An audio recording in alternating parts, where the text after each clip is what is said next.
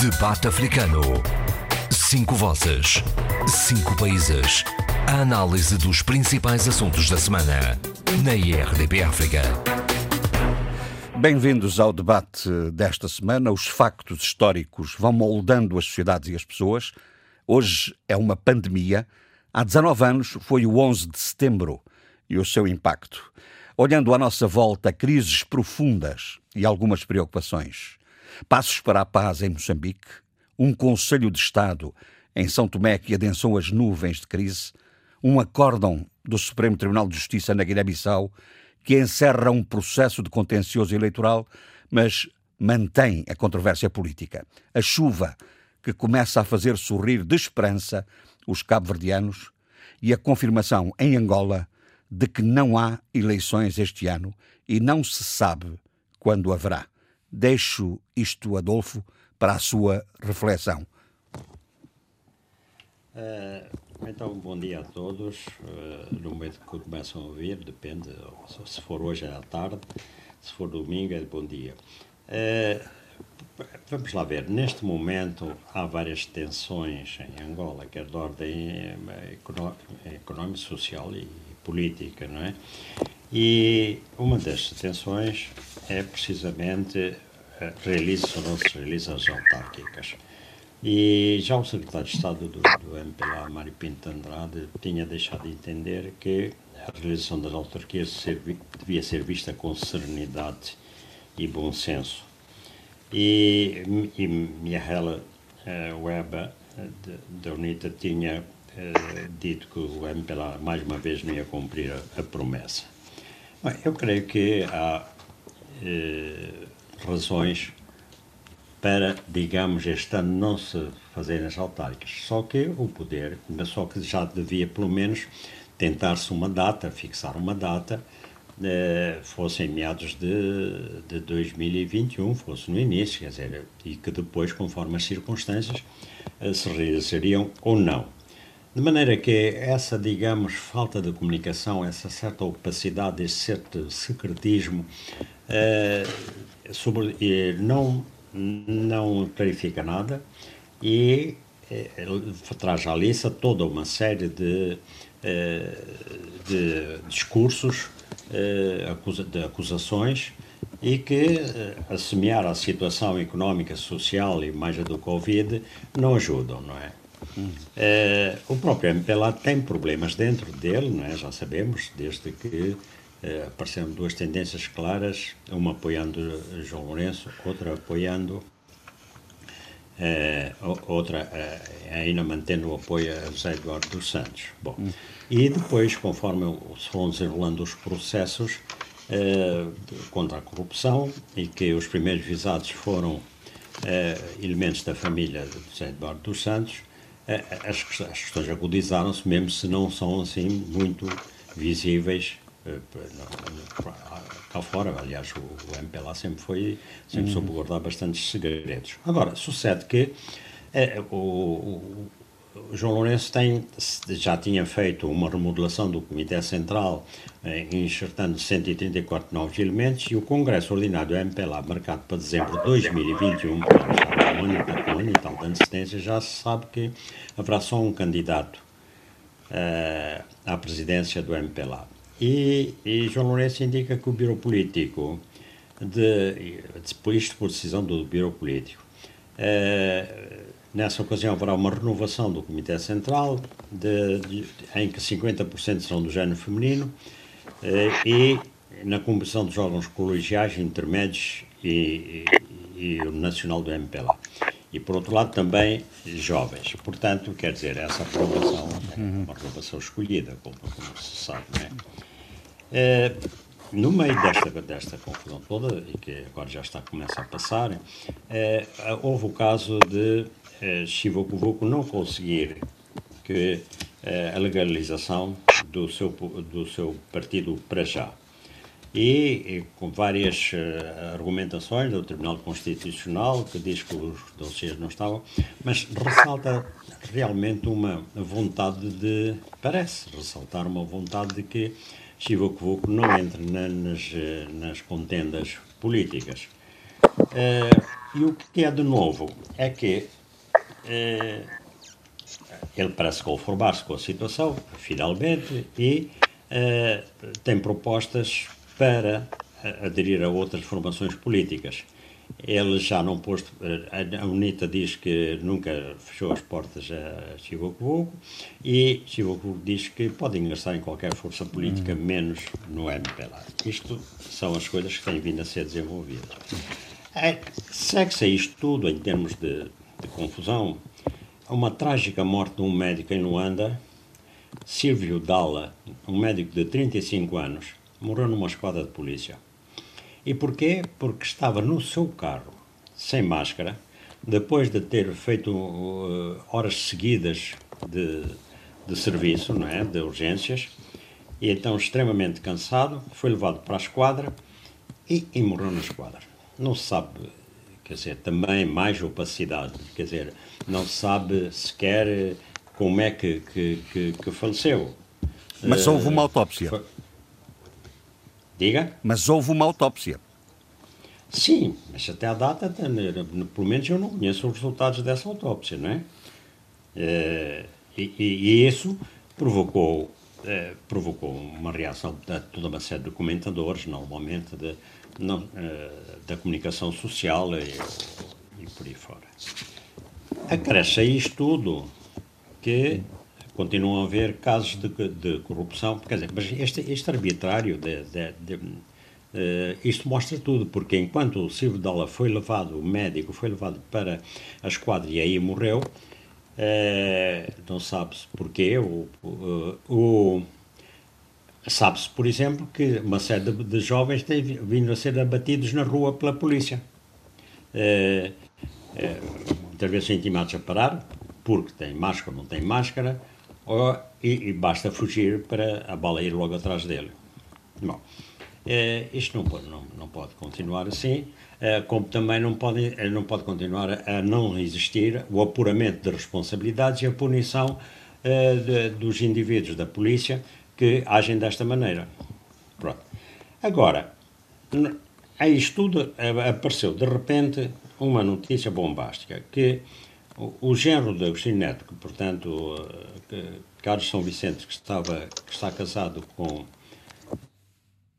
a Ira Neto, a filha de, de, do Chineto, uh, ele tinha, ele dirigia a, uma sociedade de seguros, a AAA, e que tinha um monopólio de, de seguro petrolífero e, de, durante 15 anos. Portanto, com seguros e resseguros, tinha uma, essa empresa acumulava bilhões de dólares, não é?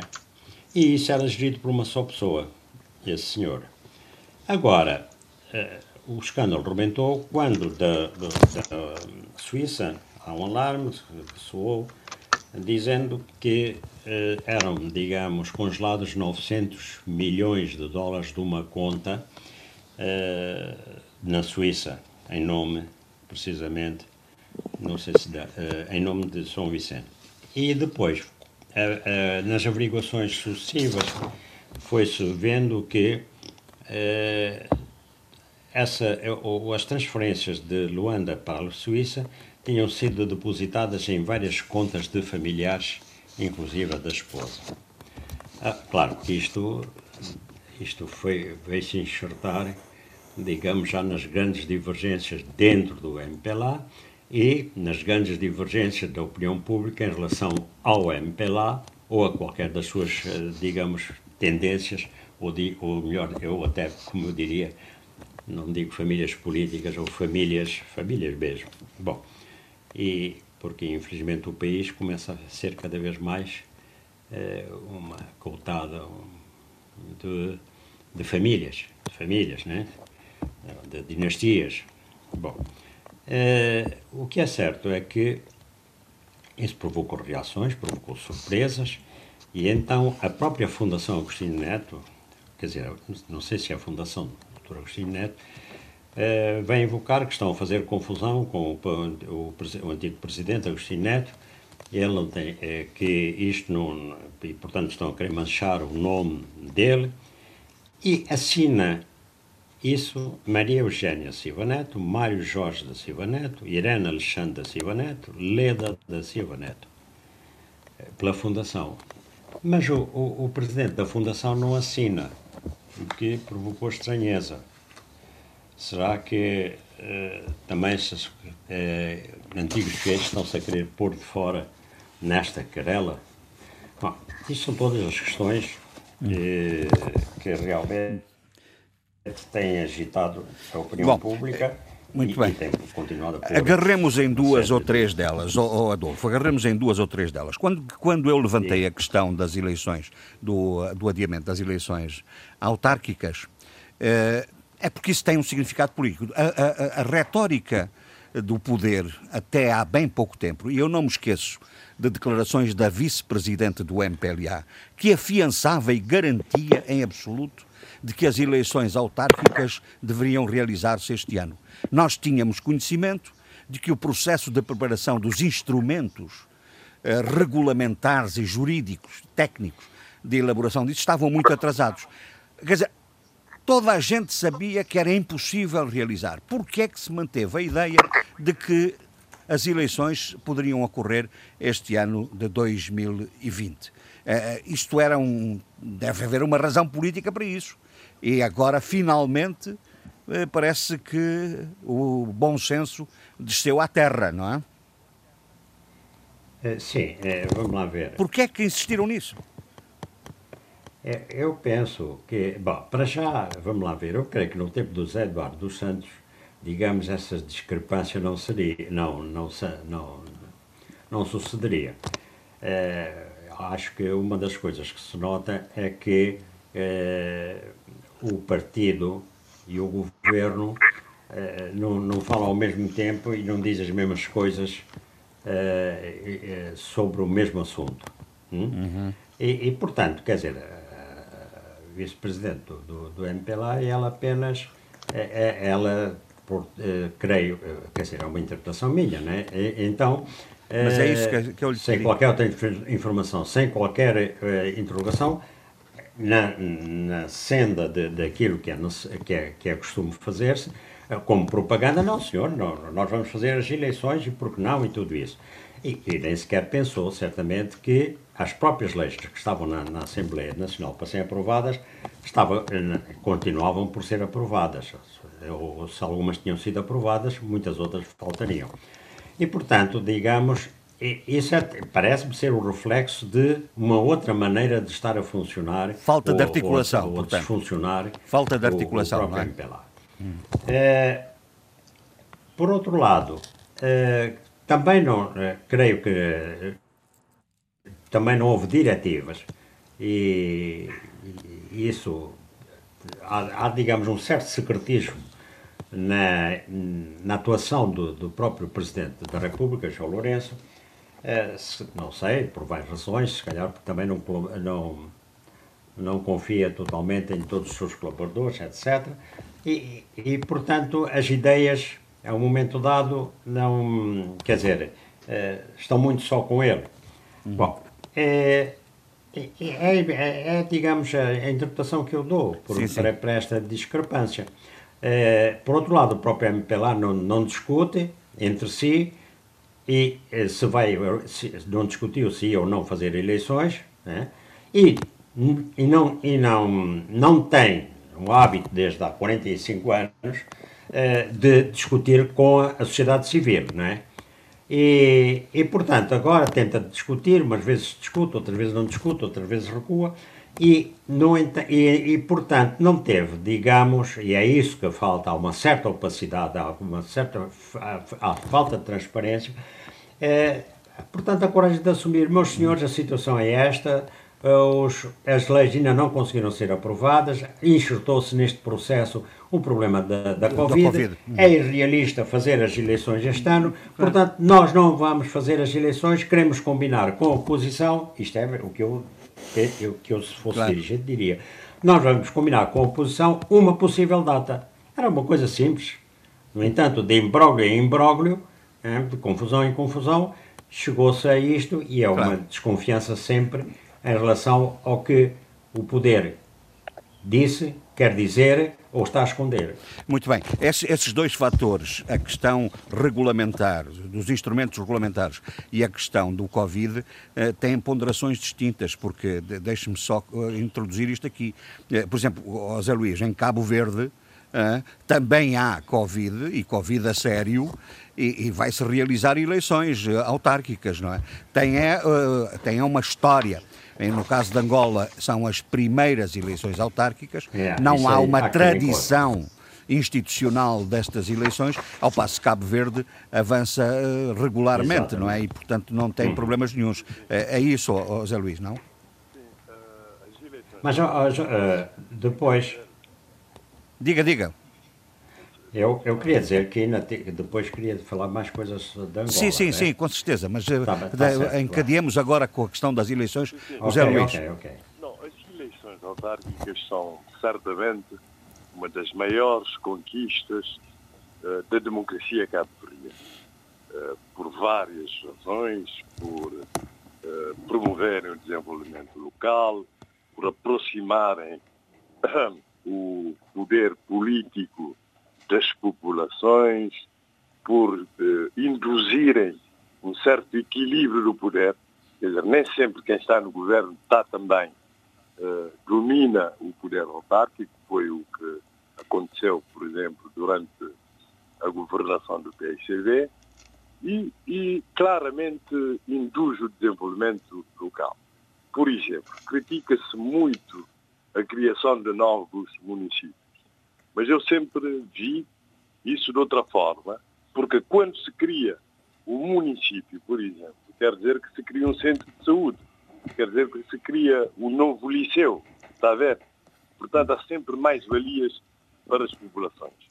E as eleições autárquicas uh, têm corrido bem uh, em Cabo Verde, uh, foi, foram sempre dominadas pelo MPD, o MPD sempre dominou o poder autárquico desde sempre em Cabo Verde, mas não tão de, de forma tão esmagadora como nas últimas eleições uh, autárquicas. E, e, e, nestas eleições atuais há, portanto, muitas expectativas, porque o MPD quer conquistar todas as câmaras, uh, to todas as autarquias segundo diz eh, o presidente do MPD na apresentação da uhum. plataforma autárquica eh, do, do, mesmo partido. Para o PICV, estas eleições são decisivas, depois da derrota que sofreu nas últimas eleições, e, e vitória para o PSV significa manter as câmaras ou conquistar eh, mais câmaras pelo menos, acho que o cálculo seria pelo menos seis câmaras, e há muito o que, o que vejo, o que sigo pelas redes sociais e pela comunicação social, é que há muito entusiasmo e muita esperança. Uh, há inclusive artigos que, que, que pronunciam, uh, pronunciam de forma otimista uma situação semelhante à situação de 2000, 2000, 2001, uh, em que o PSV começou por, por conquistar câmaras importantes nas eleições autárquicas de 2000 e conquistou o poder legislativo em 2001. Portanto, há artigos também nesse sentido. E, inclusive, a própria presidente do PICV eh, induz nas suas intervenções a isso, a isso, digamos que seria quase a primeira vez que um governo uh, teria só um mandato. Mas pronto. Mas, oh, José Luís, desculpe estar a interrompê-lo, mas uh, manter o mesmo número de câmaras quando uh, se, se, diz, e é claro, de que o resultado das últimas eleições foi muito negativo, é uma meta muitíssimo não, pouco não, ambiciosa. Não, não, não, é manter o. Ah. Para o PSV, não, é conquistar muito mais câmaras. Ah. É conquistar pelo menos. O PSV, neste momento, tem duas câmaras, né? sim. embora tenha um grande número de, de deputados eleitos municipais, na medida em que, em várias autarquias, Uh, foi, foi muito próximos os resultados, muito próximos. Quase equilibrados sim, sim.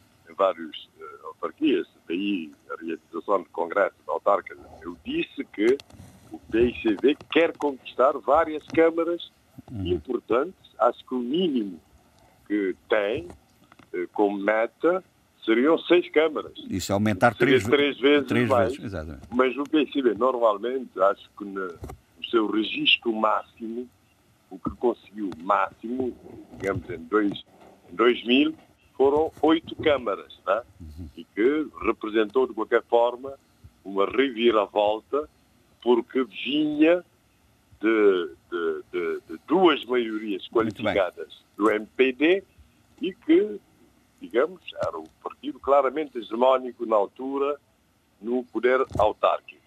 Mas também há controvérsias, há, controvérsias, como houve, eh, como houve sempre com a lei eh, eleitoral para as autarquias. Tem a ver com, com, com propaganda eh, eleitoral, sim, sim. É? com a campanha eleitoral. Uhum.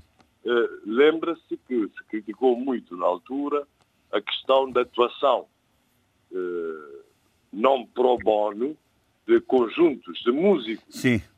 Eh, nas campanhas eh, autárquicas. Portanto, essas atuações foram, foram proibidas.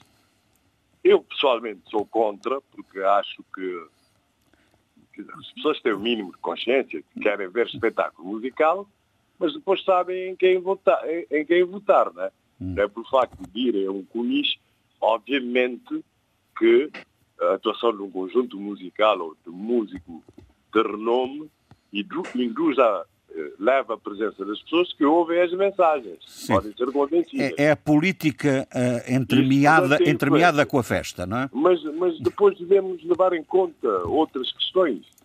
Uh, outras questões, uh, portanto, desenvolver a consciência cívica dos cidadãos para votarem em consciência, mas também que os músicos vivem um bocado disso. E que as campanhas também são, são feitas. Sim, falámos né? na altura sobre isso. Falámos, na altura sobre agora, agora, agora, a questão das máscaras, distribuição de máscaras e camisolas. Hum. Se se for ver uh, a lei, né, dificilmente não se será a favor desta proibição. Porque a lei proíbe expressamente eh, que sejam distribuídos a título gratuito nas campanhas eleitorais bens que não sejam considerados enfeites ou adereços ou artigos que se destinem a assegurar uma especial utilidade ao eleitor. Para a letra da lei, a questão é clara, porque, como há muita pobreza em Cabo Verde, as pessoas ainda usam as camisolas sim, sim. distribuídas nas últimas uh, eleições, está a ver? Portanto, tem uma utilidade prática. É uma indumentária. E as máscaras hoje em dia não são efeito de carnaval, não é? Pois, pois. Portanto, só mesmo, só mesmo fazem parte, portanto, de todo o aparato de prevenção da Covid. Uhum. Uh, por isso, pela lei, dificilmente, uh, digamos que as camisolas vamos falar das camisolas, não são usadas somente naquela circunstância específica da participação num comício. Mas é para uso permanente, pode, pode, ser usado é para permanente. uso permanente é, para as pessoas pobres. Obviamente que para as pessoas mais ricas só usam naquela circunstância específica. E às vezes nem usam. Média, por, ou, os quatro por pudor. Partida, etc.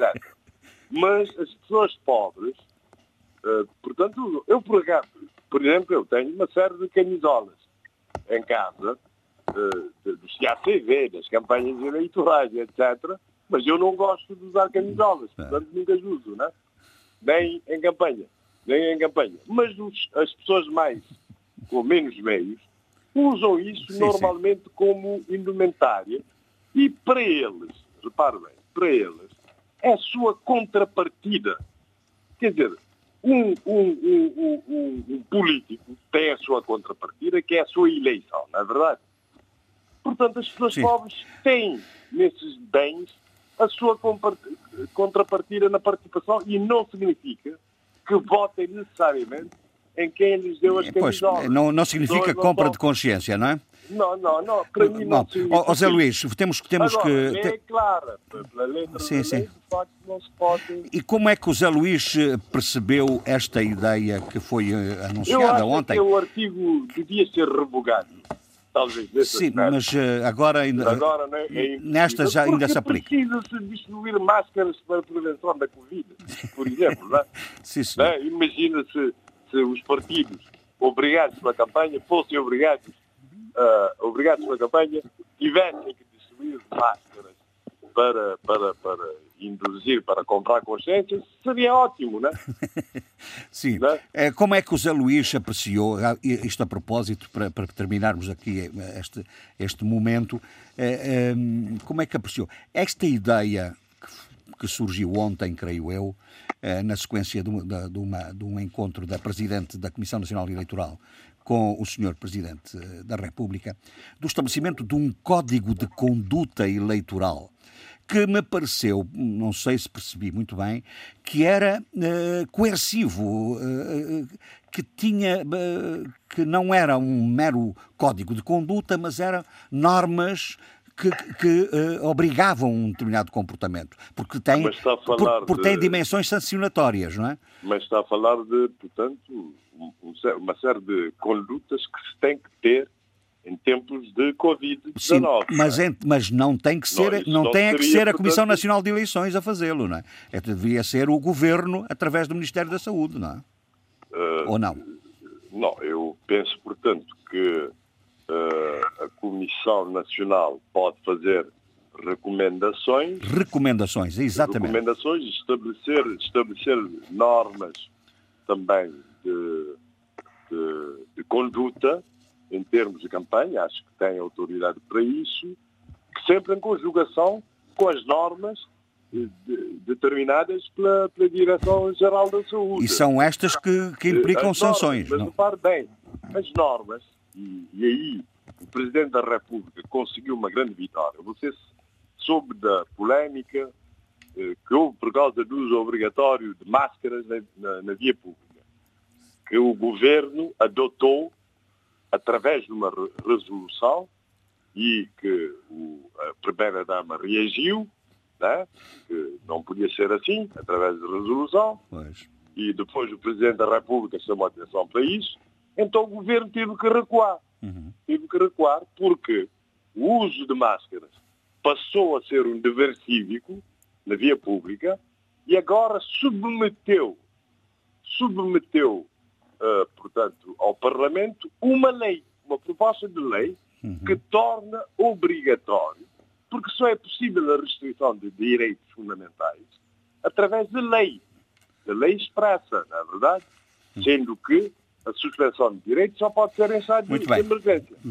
Sim, senhor. Portanto, Sim, agora, senhor, vamos- Quanto, quanto a essas normas de orientação, portanto, eu sei sim que há essas normas, eh, proibido desfiles, eh, ajuntamentos de mais de 50 pessoas e, e- e etc. Mas eh, parece-me que são compatíveis, que são compatíveis, portanto, com as normas em vigor para a situação de calamidade pública. Ora, exatamente. Não é Portanto, preciso, não é preciso já. nada mais. Só que não se está a inovar, está-se a relembrar, digamos assim, Sim, normas que já existem e que, e, que, e que se chama a atenção que têm que ser Bom. aplicadas em tempos de campanha. Por exemplo, não pode haver porta a porta. Tem que haver sempre o distanciamento físico de, de um metro no contacto com o eleitor. Uhum, Isso é uma norma que já está em vigor, o distanciamento físico, só que se lembra que para a campanha, especificamente para o eleitor, não é? Sim, senhor. Eh, Zé Luís, muito obrigado. Já nós voltamos eh, Ok. posteriormente a vocês, eh, quer o Adolfo, quer assim. Eu, eu se calhar ia à, à Sheila, porque eh, Moçambique também tem algumas hum, notas que convinha, convinha refletirmos, nomeadamente estes esforços. Não sei se a Sheila está de acordo comigo, mas detecta-se aqui uma- um esforço concertado, quer do partido do governo da Frelimo, quer do partido da oposição, Renamo, no sentido de criar uma, digamos, uma zona de entendimento e de concertação com a facção armada da Renamo, eh, no sentido de estabilizar a situação no centro do país. É? Embora no norte as coisas estejam complicadas. Eh, percebe esta, esta perspectiva de diálogo ou não? Uh, concordo consigo. estou a ouvir-me em eco. Espero tá. não ficar a incomodar. Sim. Uh, concordo plenamente consigo. Até, até parece-me a mim que é um novo fogo uh, neste entendimento, uma, um novo caminho que se cria, uh, não só entre Filipe Niusi, líder da Frelimo, como Ossuf Momad, líder da Renamo. E até este caminho do, do processo de desarmamento, desmilitarização, reintegração, tem sido, senão, o, o elo entre estes dois uh, líderes uh, para trazer uh, não só uma espécie de, de, um reforço sobre o acordo de paz que foi lacrado em 2019, mas também é um reforço para também uma luta contra o, o, algum espaço de manobra e até de, de, de, de instabilidade que a junta militar, da autoproclamada junta militar, que é a ala dissidente da Renamo, tem criado.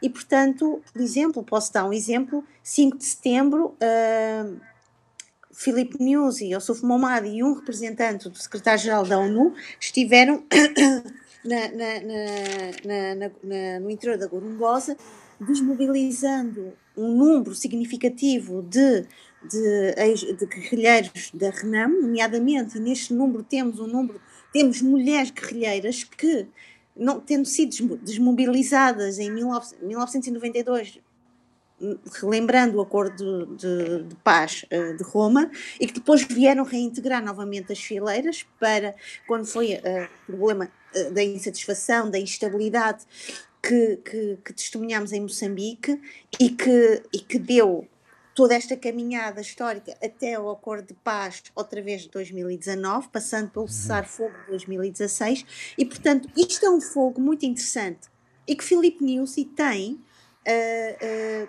tentado repetidamente dar um espaço para esse, para esse processo do, do, da desmilitarização, desarmamento e reintegração, e que próprio Ossuf Momad tem feito uma campanha uhum. muito forte de alertar Uh, uh, uh, e de pedir às pessoas para se juntarem a este, a este uhum. processo. Uhum. E isso é importante, tanto que vários analistas vêm demonstrando, e foi uma, um, muito interessante, porque muitas vezes o Suf Momad tem sido extremamente criticado pela forma, pela sua liderança, pela forma carismática que tem lidado com uh, a Renam, tanto que há críticas de, sobre a, a, situação desta emergência da, da, da, autoproclamada, da, junta, autoproclamada junta militar, que vem como uma espécie de efeito uh, desta uh, vulnerável, chamemos assim, uh, carisma de Ossuf Mamad. E, portanto, uhum. há aqui duas situações muito interessantes. Por um lado, este novo fogo, deste processo que vem dar este reforço político ao acordo de paz e que também uh, vem dar também este, este, este, esta nova, estes novos elogios ao líder uhum que não, mas também vem consolidar muito esta vontade, este programa de trazer a paz para Moçambique, que está a lidar, como nós todos sabemos, com duas frentes extremamente importantes. Isto significa, significa Sheila, que acompanha a ideia, a ideia que esses analistas têm adiantado de que há, eh, digamos, um papel reforçado do líder da oposição eh, neste contexto da, da negociação política para a paz, não é? acompanho e até acho que é um, é um bom reforço também para um homem que tem sempre sobre si e atrás de si a sombra de Afonso de Cama e portanto dar-lhe a si este, este, este, este, estes elogios e dar a si e reconhecer e fazer um reconhecimento público uh, desta sua contribuição para um processo que foi lento e que uh, até, até este ano e que está realmente, como disse uh, há uns minutos atrás, está a ganhar um novo fogo, é lógico que isso é, é importante para um líder que precisa de fazer um caminho e um caminho que, respeitando toda a historicidade e toda a narrativa de Afonso de Cama, também ele tem que fazer o seu próprio claro. caminho. Estabilizando, estabilizando a, a, a situação, a situação no, na região centro do país, eh, permitiria, em abstrato, eh, dar maior atenção e maior capacidade de mobilização eh, para resolver os problemas a norte, eh, onde, aliás, agora também se entrou numa controvérsia com a, com a Amnistia Internacional a propósito dos direitos humanos. Porque, porque o problema a norte continua uh, bastante delicado, não é? O problema a norte continua delicado, como falámos a semana passada com a entrevista que eu achei extremamente interessante com o Bispo de Pemba. O problema a norte continua. Há uma escalada de violência terrível e agora a Amnistia Internacional vem colocar nas Forças de Defesa e Segurança o ónus de de uma, de uma violência, um, vá, sem desmedida uh, sobre as populações. Claro que uh, já houve aqui uma, uma contra-argumentação. Uh, também, tem, também, tem -se, também, também é razoável, porque também se sabe que muitas vezes a imputação de responsabilidades pelo uso de uma farda não é propriamente um, um uma responsabilidade muito firme, não é?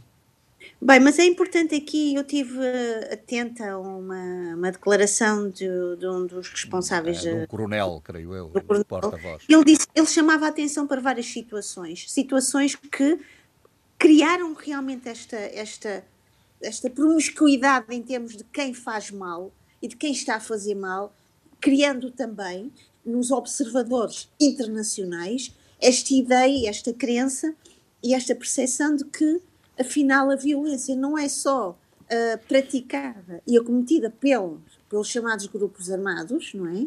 Mas também uh, por, pelas forças de defesa e de segurança. E, portanto, vieram explicar e, e, detalhar muito bem as várias estratégias que essas outras forças uh, têm criado para realmente provocar esta confusão. O que eu acho importante, porque cada vez mais a elucidação e a explicação que está a passar no, no, terreno é importante para quem está também a analisar esta situação e para quem para poder também dar-se a ajuda necessária e, e, e estratégica para também, nomeadamente às populações.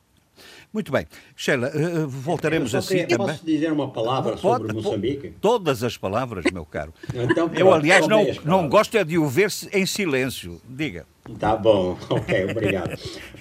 não, o que eu. É, é, de, de, tudo o que se teve agora a falar, quer dizer, é, eu penso que se os dois partidos, é, o, o Arnamo e a Frelimo, tivessem um quanto de patriotismo, aproveitariam esta ocasião precisamente para resolver todo um contencioso, às vezes absurdo, que há entre os dois, porque um não quer ceder, o outro quer ter demais, e por aí fora. Uh, e, e, o partido não poder quer ser, ter, sempre tudo. Bom, e, uh, e portanto, para, para quê? Por, precisamente para conter a, a rebelião no Norte porque a questão, da, a questão muçulmana é uma questão que já no, tinha sido equacionada no tempo colonial. Os, os serviços de coordenação e, e, e, de informação, que era uma espécie de agência de contra-subversão e, portanto, fazia estudos e, e propunha medidas, ele estudou a fundo a questão islâmica em Moçambique, procurando trazer para o campo português né, por exemplo, para a política colonial, a neutralidade das populações islamizadas ou até a sua colaboração ou até a sua resistência à Frelimo. Bom, depois, de, eh, esse assunto foi, como muitos outros, foi, eh, as especificidades de várias de, de, de, cada um dos países foi sendo descurada e fez-se tábua rasa de tudo e, portanto, até se criaram campos de reeducação, para, para alguns deles, e, e, e, nos campos de reeducação morreram alguns líderes, foram mortos alguns líderes, e tudo isso naquela uh, política de terraplanagem a direito. Bom, o que é certo é que depois também as, as populações do Norte ficaram, uh, digamos, sem, sem, sem, uh, estão, digamos, numa posição de desigualdade Sim, em relação sem representação, não é? Não se sentem representadas, não é? No sistema Exato, político. em todos os aspectos. Uhum. E então, portanto, é um terreno fértil para, uh, digamos, movimentos redencionistas proliferarem. Uhum. Bom, mas a questão é que os dois países, os dois partidos que, principais da, do, de Moçambique, Moçambique, se não se entendem, se não compreendem esta questão é, de que devem estar é, unidos no essencial, é, então daqui a uns tempos ficam sem, sem país. Podem continuarem nas carelas, mas fica cada um cantonado, uns em, em Maputo e outros na, na Gorongosa ou coisa assim, e, e entretanto o país não, se, eh, não controlado. É, veja-se o caso do Congo e, e veja-se o caso dos Sudões, e Sudão, etc, etc. Bom, era só isto que eu queria dizer. Muito bem. Não sei se a Sheila quer fazer aqui um, um rodapé. Né? Rapidamente dizer que concordo com, com o Adolfo e, acima de tudo, a sua experiência eh, tem, logicamente, um mérito enorme. Uh, queria dizer que realmente Filipe Nussi tem essa consciência de uma coesão nacional. Nomeadamente no, no dia 7 de setembro, que houve cerimónias, foi o 46º aniversário dos Acordos de Lusaka, que depois conduziram à celebração da independência de Moçambique, ele diz mesmo e reforça não só a importância deste processo do, de, de, do desarmamento, da desmilitarização e da reintegração ser altamente importante para Moçambique, mas também a necessidade de uh, de erradicar esta situação no Norte, porque esta situação no Norte, como ele diz e bem, e como o Adolfo sabe, é uma ameaça também a esta coesão, a esta ideia de coesão nacional. Uhum. E, portanto, logicamente concordo consigo com a sua análise. Adolfo. Muito bem. Uh, Eduardo, eu, eu, eu ia passar para si, mas eu estou muito preocupado, porque o, deixe-me... Deixe Deixa, eh, vamos, vamos, primeiro ao, ao, Abílio, porque eu não sei se ele estará mesmo bem, porque ainda não disse nada hoje. De maneira que, é, de maneira que é, é, peço-lhe que espere um bocadinho mais. Vamos, vamos ver o que é que ele tem a dizer, o nosso Abílio Neto, relativamente Modesta, ao... Modestamente ouvir ah, os meus ilustres colegas e o ilustre moderador. Mas isso é um, mas isso é um sinal de perturbação. Meu caro amigo deve estar casa. perturbado. Deve estar perturbado. Bom, mas uh, tínhamos, tínhamos nós visto de, de início que o, o fator crítico mais importante em relação à, a São Tomé e Príncipe, está nesta, nesta convocação do Conselho de Estado, mas mais ainda da ideia que se transparece desse Conselho de Estado de que algo vai ser feito, vai ser decidido, vai ser uh, uh, estimulado pelo Sr. Presidente da República. Até se fala numa espécie de remodelação ampla do governo, a exigência do Presidente da República para não demitir o governo exige exigiria, segundo alguns analistas ouvidos, eh, exigiria essa ampla remodelação. Eh, como é que o, está de acordo com essa ideia de que alguma coisa tem que resultar na sequência do Conselho de Estado? Sim, alguma coisa tem que resultar na sequência do Conselho de Estado. Repito e, e faço eco. Mas, eh, antes de fazer eco, deixar constância, porque recebi uma série de mensagens, e inclusive e-mails eh, de São Tomé, sobretudo jovens, a questionar-me eh, da razão de eu não ter eh, feito qualquer tipo de comentário ou de análise a uma contenda que houve entre o presidente do governo regional do Príncipe e a ministra do Turismo, Comércio, Indústria e Cultura Sim. do governo central. Eu quero só, e para resumir, responder a esses meus conterrâneos, porque percebi que foi uma, uma preocupação muito, muito geral. Mas eh, fiquem tranquilos, eh, a verdade é que eu estou aqui no debate africano pá, e seleciono naturalmente os temas eh, que abordo, juntamente com, com, com, com, o moderador e com os meus eh, colegas, e achei, efetivamente, que não posso, ou não deveria, aliás, eh, por respeito aos São Tomenses e aos nossos ouvintes, eh, trazer para aqui um tema daquela dimensão seja, a ministra queixar-se de que não teria sido recebida pelo Presidente do Governo Regional e, a partir daí, uma série de declarações que só uh, sim, andaram sim, a distrair sim. o país para coisas uh, mais essenciais. Sim, e, eu, e que, deixe-me dizer uma coisa. Seguinte, dizer o seguinte. E que não é uma mera questão protocolar, como eu vi e já o li em vários sítios. Não, é uma questão política. Sim, mas oh, oh, sim, é uma questão naturalmente não é, é uma questão é política. Mas agora, o, a minha opção de não ter trazido a comentário e a análise tem só que ver com, com duas coisas. Eu não posso estar a perder tempo com esse tipo de futricas, de futriquices e de eh, baixa política. Eh, sobretudo quando na semana a seguir, eh, e eu na próxima semana falarei sobre isso, na semana a seguir o Presidente do Governo Regional do Príncipe, o novo Presidente Felipe Nascimento, haveria de apresentar Uh, o seu programa uh, de governação. Esse sim será elemento de minha uh, análise e de meu comentário.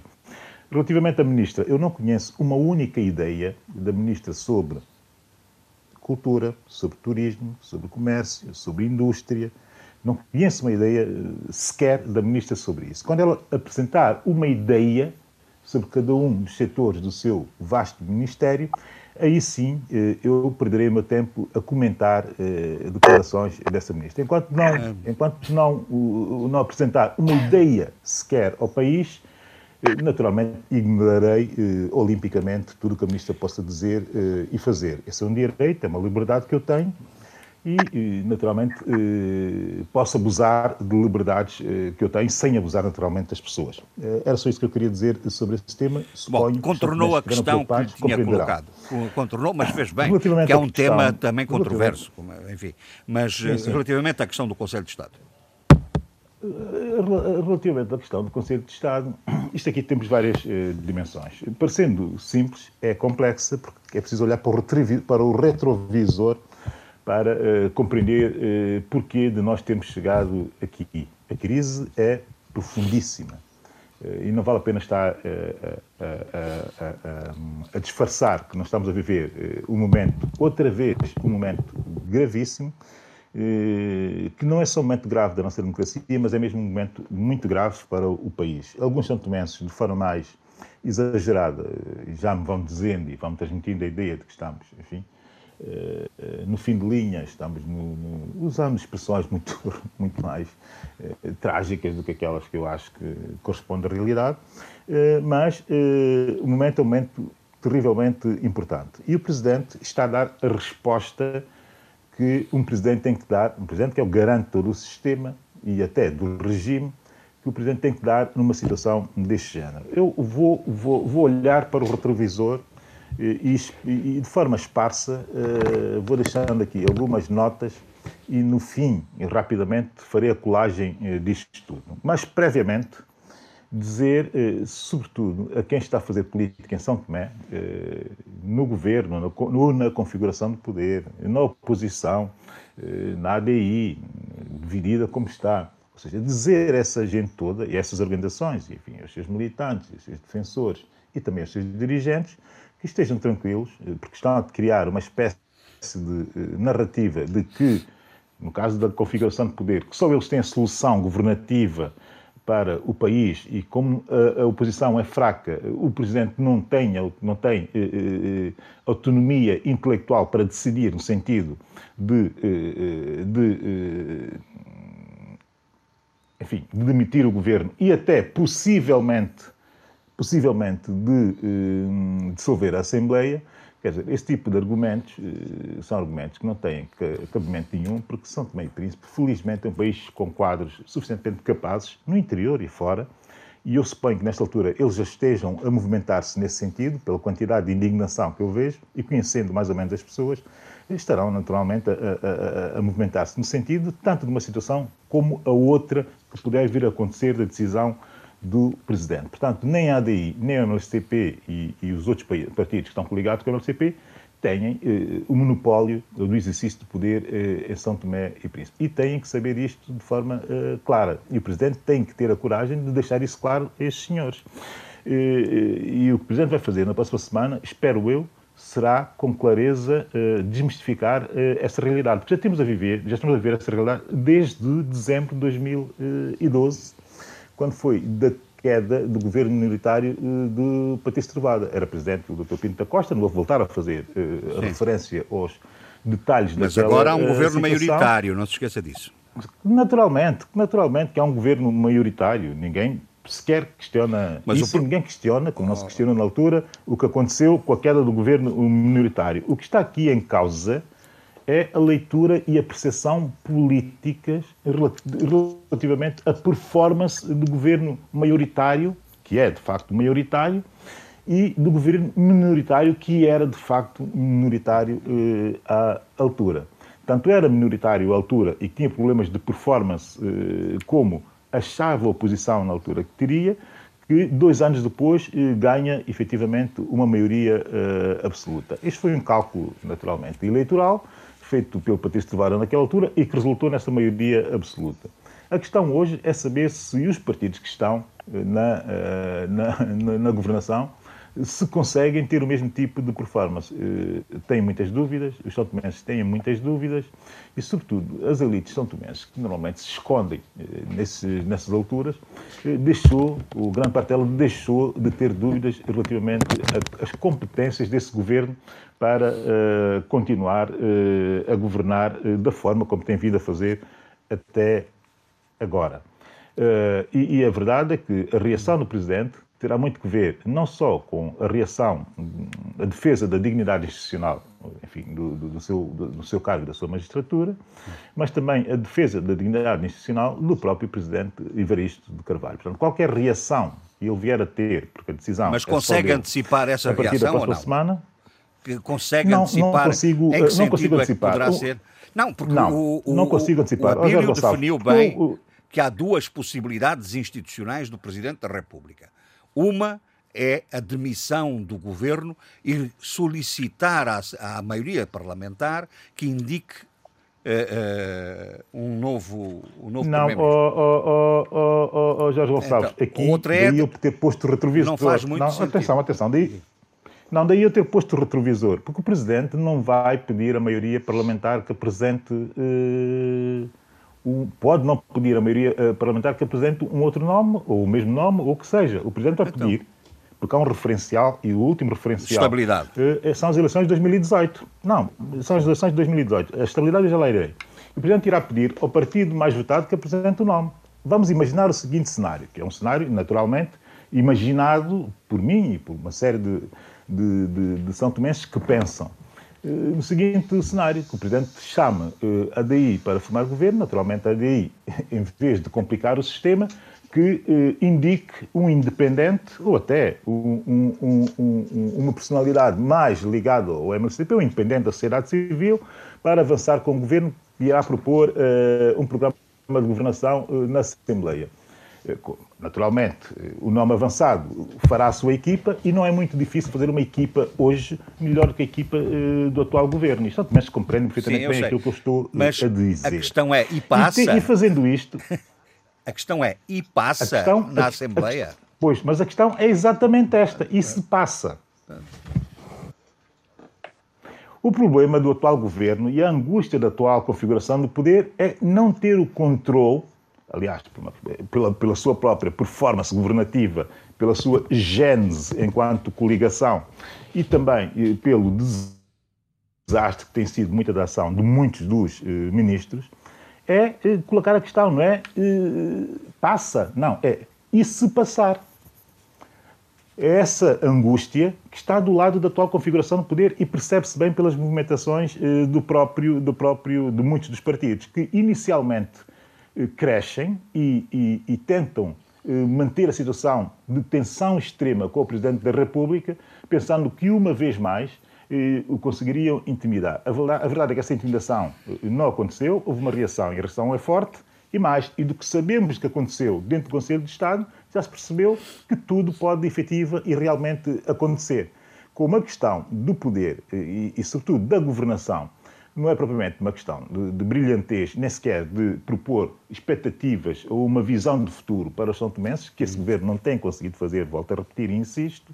Eh, eh, a questão agora é saber se quem tem esse perfil, quem governou nos últimos dois anos desta forma, acrescentar outras situações eh, que não ajudam nada o governo e que os seus apoiantes vão Estamos a, a mascarando a para tentar cortes. fazer de conta que está tudo normal, quando a maioria dos São Tomenses, nós sim, comuns e normais, vemos que não está tudo normal. Sim. Portanto, uma situação em que o governo pensava que encostaria o presidente a parede, está o governo e a configuração de poder, nesta altura, eles sim, encostados eh, eh, à parede. Esse cenário que eu propus agora como cenário imaginário e até Propôs, não admitiu. Não, você não propôs. Eu sei, é, é, é, é, é ilusório.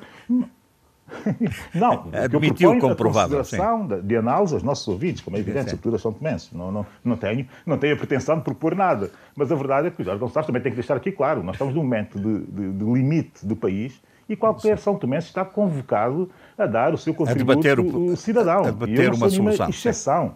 E, e, assume desde já a debater e até mais do que isso, porque este é o momento, naturalmente, que toda a gente percebe que é um momento trágico para, para o país. Não vale a pena estarmos aqui com grandes eh, ilusões e com grandes, eh, e com grandes mascarar eh, da, da, da, realidade. A realidade é exatamente esta. Portanto, muitos são tomenses eh, estão, eles próprios, conscientes de que a situação como está não pode continuar e, portanto, os que têm responsabilidade, os que têm consciência de que podem contribuir, estão todos, Muito naturalmente, bem. disponíveis para. Vamos ver então o que é que o Presidente sabe isso. Vamos e ver. mais, o Governo e a configuração de poder também sabem isso e sabem que a situação é exatamente esta, como eu coloquei aqui. Muito bem. Os próximos dias poderão clarificar uh, exatamente os termos em que essa análise está sustentada e quais as soluções uh, possíveis. Eu sei que oh, o... Oh, Jorge Gonçalves, eu, como é evidente, eu tenho que dizer o seguinte rapidamente. Eu, eh, enfim, este é o meu estilo esta é a minha convicção, eh, e tenho repetidamente dito isto no programa, desde, desde que estou aqui convosco, eh, que é o seguinte: eu sou um defensor acérrimo eh, da estabilidade política dos mandatos, dos mandatos. Em toda a sua, em toda, assim, dos mandatos e mais do que os mandatos, até dos projetos. O problema relativamente à atual governação é que não tem projeto de, de, de governação. Já, já disse e é isso que faz dele um, um, um, um, é isso que faz dele uh, um governo e uma configuração de poder fracas. Toda, uh, todo o projeto é o projeto de poder é, é um projeto de improvisações e, muito assente em, em, em, criação de pequenos factos e de pequenas mentiras para a manutenção do poder, hum, muito visando bem. naturalmente vamos, vamos continuar. isto e mais nada. Não é? Sim, sim, vamos continuar. Portanto, a questão de São Tomé, a situação política de São Tomé está sustentada nesta, nesta questão do, do enfim, do conflito com a Procuradoria-Geral da República, no conflito com com, a, com, com a, o governo regional, enfim, problemas de interpretação dos poderes, das dependências políticas, etc. Mas o, o, o, o Abílio, há uns programas atrás, há dois programas, creio eu, indiciou aqui uh, a ideia de que um, na, na, base também de muita da conflitualidade em São Tomé e Príncipe está a, a ação e o funcionamento do Tribunal de Contas. Uh, eu percebi mal, não? Não, tem toda. O, Jorge Gonçalves tem toda a razão e, e, percebeu, e percebeu muito bem. O, o, o, Tribunal de Contas, desde a sua, o seu aparecimento em São Tomé e Príncipe, enfim, teve algumas dificuldades, tem que fazer esse histórico muito rapidamente. Eu sei que o Zé Luís quer entrar, mas já lá vamos, já lá vamos. que o criou. Sim, então, qual é a pergunta? Qual é a pergunta, Zé Luís? Criou, não, enfim, a pergunta, a pergunta é, é uma coisa que, que eu estou um bocadinho uh, confuso. Espantado ah. com, e confuso com a intervenção do, do Abílio, porque nós sabemos que houve uma revisão constitucional em São Tomé e Príncipe, há poucos anos, em que o sistema de governo foi completamente mudado. Quer dizer, passou-se de um sistema semipresidencial forte, em que o presidente podia e passava o tempo a demitir governos, e escolhia os primeiros ministros a seu belo prazer, à semelhança da Guiné-Bissau do João Mave, e então, mas o sistema mudou, de tal forma que a dimissão do governo ficou altamente condicionado, de forma ainda à moda de Cabo Verde antes da revisão constitucional de 2010, em que uh, o, em que o parecer do Conselho de Estado deixou de ser vinculativo. Quer dizer, a admissão do governo está sujeito a várias, uh, tem que haver várias moções de censura aprovadas no Parlamento, e etc, etc. Por isso não estou a perceber, quer dizer, a admissão do governo não é uma prerrogativa livre, se entendo bem, se entendo bem, se interpreto bem a Constituição de São Tomé atual, não é uma prerrogativa livre do Presidente da República. Ele tem a bomba atómica, é certo? Que é a dissolução do, do, Parlamento. do Parlamento, mas com parecer vinculativo do, do, do Conselho de Estado. Estado. Por isso não percebi, não percebi, quer dizer, pareceu-me, é como se eu estivesse a ouvir uma intervenção com base na Constituição, na, na sua versão anterior à revisão constitucional. Eu gostaria de ter essa explicação. Ó, Zé Luís. Aham. Tu, tens, tu tens, tens, toda a razão relativamente à dissolução uh, da, uh, da Assembleia, uh, que realmente carece de uma, de uma, de uma, de um parecer positivo do Conselho de Estado. É só olhar para a composição do Conselho de Estado e perceber que, face à gravidade do momento, e tu tens que compreender eh, a gravidade do momento. Parece, enfim, naturalmente muita gente não tem noção do quão grave é a situação. Eu podia descrever, mas, enfim, parte sempre do princípio que as pessoas tenham a noção do que, eh, de que as notícias sobre São Tomé e Príncipe chegam a todos os meus colegas. Mas a verdade é que os partidos que estão eh, na, na, na na coligação, na, configuração, na atual configuração do poder, eu refiro-me aos partidos, eu refiro-me também ao comunicado do Conselho de Ministros, que é uma agressão clara e direta ao Presidente da República. No caso dos partidos, levam até eh, a desfaçatez ao limite de eh, associar o Presidente da República por uma decisão de indulto, e ainda acima de forma, eh, enfim, não é propriamente mentirosa, de forma descaradamente desonesta, eh, dizendo que o indulto que o Presidente tinha feito a, a, dois presos, um deles ligado ao desaparecimento, segundo a, a, a Polícia Judiciária, ligado ao desaparecimento da, da, da droga eh, dentro das instalações da Polícia Judiciária, quase que remetendo essa decisão para a ligação do Presidente ao tráfico, isto uh, tem que ver e muito com aquilo que a Constituição de São Tomé e Príncipe considera uh, ser grave crise institucional. Sim, sim, que pode levar a.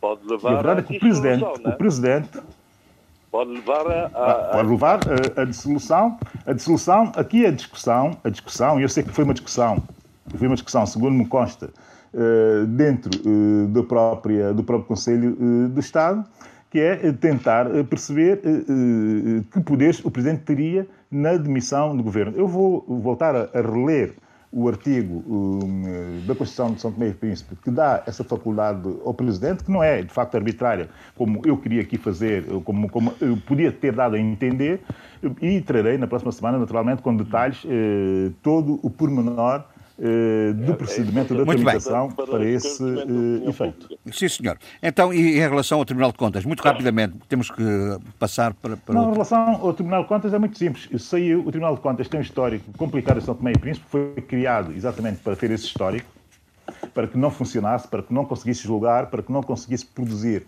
eh, controle das contas públicas, mas a verdade é que tem vindo eh, a fazer e a fazer eh, bem.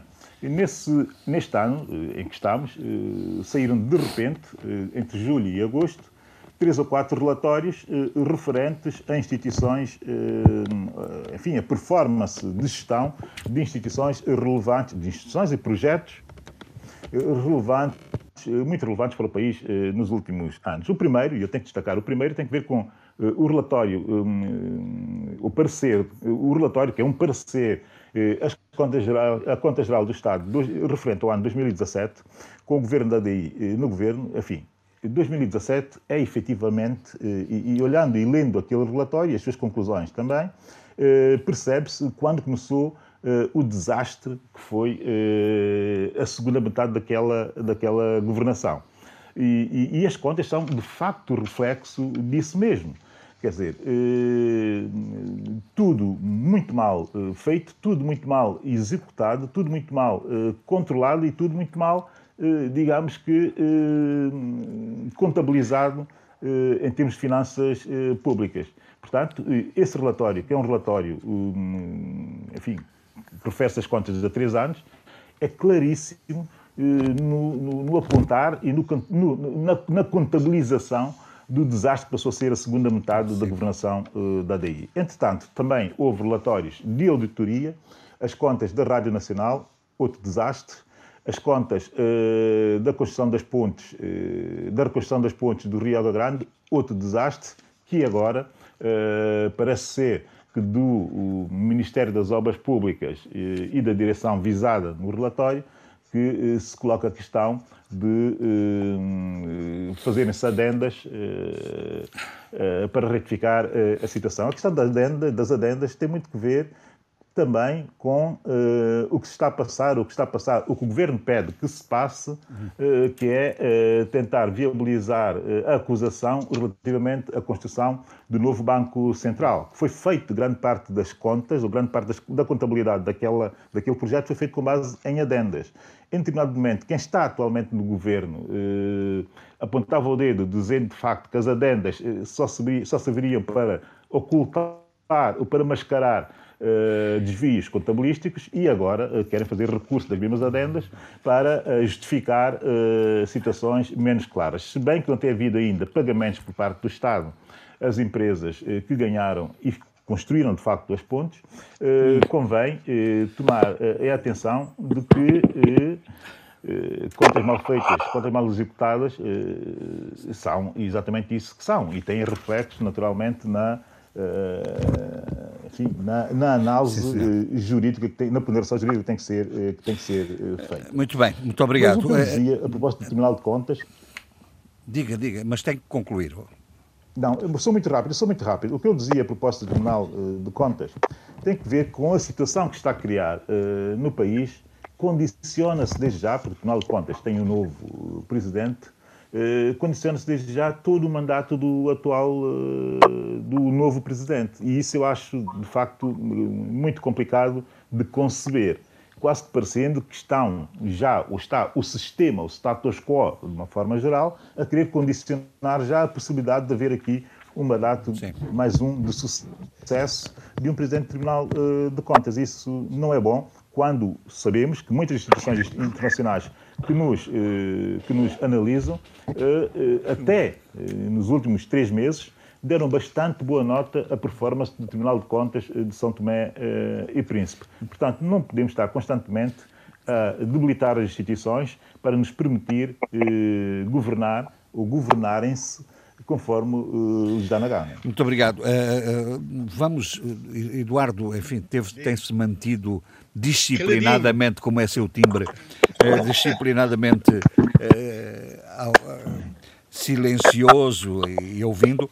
Guiné, Guiné, saia é Conib, há uma, um acórdão do Supremo Tribunal de Justiça, portanto, o contexto que, que que hum, legitima do ponto de vista uh, do ponto de vista jurídico constitucional uh, o novo presidente da República uh, um, como é que o, Eduardo apreciou isto tudo sim. há uma nova realidade na Guiné portanto. sim sim mas antes de antes de entrar nas, nos temas guineenses propriamente dito hum. permita-me que eu dê duas palavras sobre a questão da África do Sul, que é preocupante, é bastante preocupante. É, é uma das economias mais sólidas do continente africano e que deve merecer a nossa total atenção por impacto que tem eh, na África Austral, nomeadamente em, em dois países eh, lusófonos, não é? que é Moçambique e Angola. O que é que acontece é o seguinte: a África do Sul, a economia sul-africana, uh, caiu, não é? Teve uma recessão de 51%. Isto é, a economia sul-africana ficou em metade, em metade da sua riqueza. Tudo isto devido ao Covid-19. É, é, algo que, que, é quase inimaginável para qualquer governante que isso pudesse acontecer. Mas aconteceu. E como é que aconteceu é que é, é que é a grande questão. Quais foram as áreas que sofreram o impacto do, do Covid-19 de forma estrondosa. a, construção, a manufatura, ou seja, a indústria, e o setor mineiro. Ora, o setor mineiro é um dos setores mais importantes da África do Sul. Estas três atividades caíram 70%. 70%. Portanto, é, é, é algo que, para um governante sul-africano, eu não gostaria de estar no, no lugar de, desses governantes, porque é algo extremamente preocupante. Como fazer para que a África do Sul retome a sua atividade dentro da normalidade? Claro que hoje o Fundo Monetário Internacional não nos vai impor uma austeridade, porque já viu que a austeridade, numa situação de recessão, é, é a morte de, de, de, dos países, não é? Portanto, não vai. Mas os recursos terão que ser próprios, serão recursos uh, sul-africanos. Uhum. Como a África do Sul tem soberania monetária, não há qualquer problema do Banco Central da África do Sul pôr dinheiro em circulação e investir, porque quando chegar a, a, a época da bonança, far-se-á a austeridade que neste momento não é possível.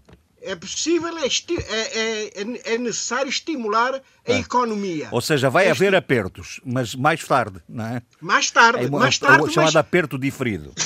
Mas, mas numa altura em que não faz muita diferença, porque, no entanto, recuperou a economia, evitou o desemprego em massa e atividade económica em funcionamento.